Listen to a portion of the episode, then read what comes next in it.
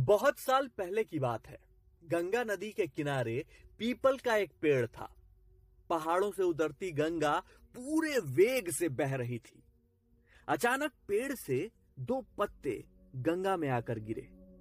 एक पत्ता आड़ा गिरा और एक सीधा। जो आड़ा गिरा, वो अड़ गया। कहने लगा, आज चाहे जो हो जाए, मैं इस नदी को रोक कर ही रहूँगा। चाहे मेरी जान क्यों ना चली जाए। मैं इसे आगे नहीं बढ़ने दूँगा। ज़ोर ज़ोर से वो पत्ता चिल्लाने लगा। रुक जा गंगा। अब तू आगे नहीं बढ़ सकती। मैं तुझे यही रोक दूँगा।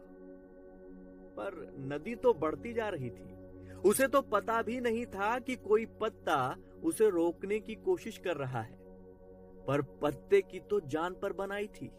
वो लगातार संघर्ष कर रहा था। नहीं जानता था कि बिना लड़े भी वहीं पहुंचेगा। जहाँ लड़कर थक कर हार कर पहुंचेगा।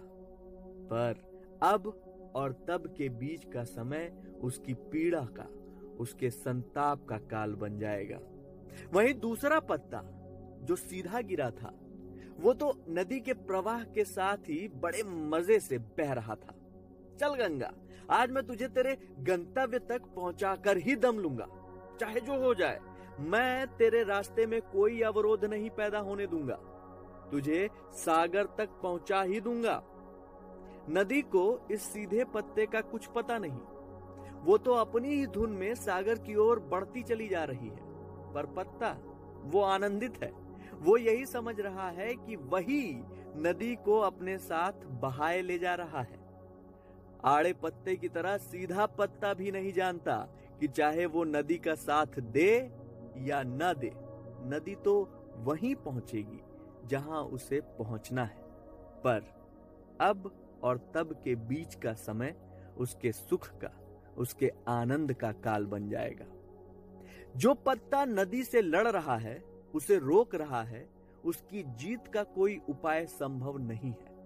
और जो पत्ता नदी को बहाए जा रहा है, उसकी हार का कोई उपाय संभव नहीं है।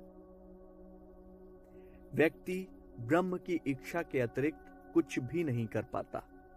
लेकिन लड़ सकता है, इतनी स्वतंत्रता है।